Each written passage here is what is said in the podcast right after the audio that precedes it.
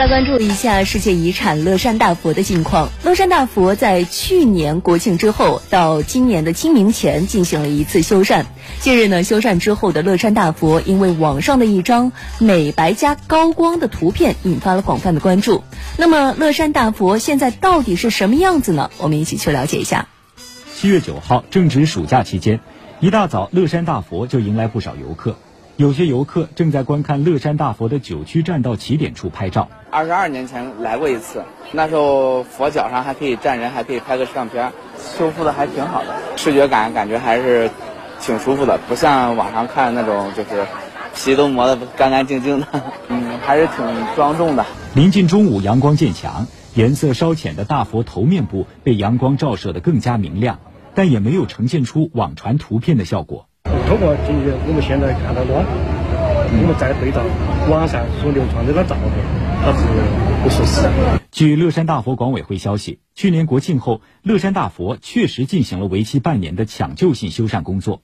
文保单位对乐山大佛胸腹部约三十平方米左右的残损开裂区域，按照文物修缮规范进行清理与修复，同时对大佛头面部的花脸区域进行保护性清理，属于正常保养，并未对面部进行翻新。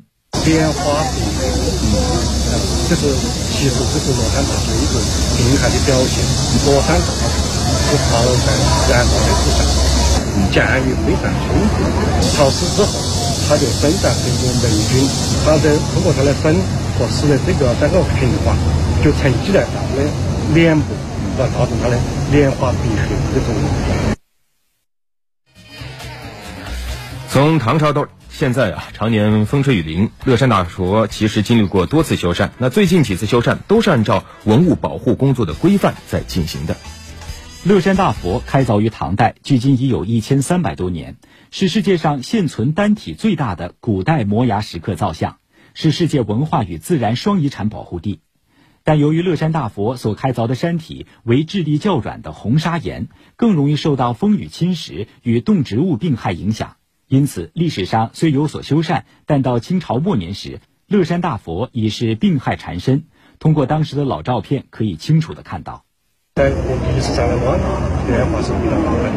我们看到的乐山大佛鼻子，我们据史料查证，是一九一四年凌云四圣修过的。就是说，一九一四年以前，乐山大佛鼻子是垮了，而乐山大佛现在脸部呢是在定型。大概是一九三二年到一九三三年这个阶段修复成型。你换句再换句话，我们现在看到乐山大，基本上一九三二年就定型了。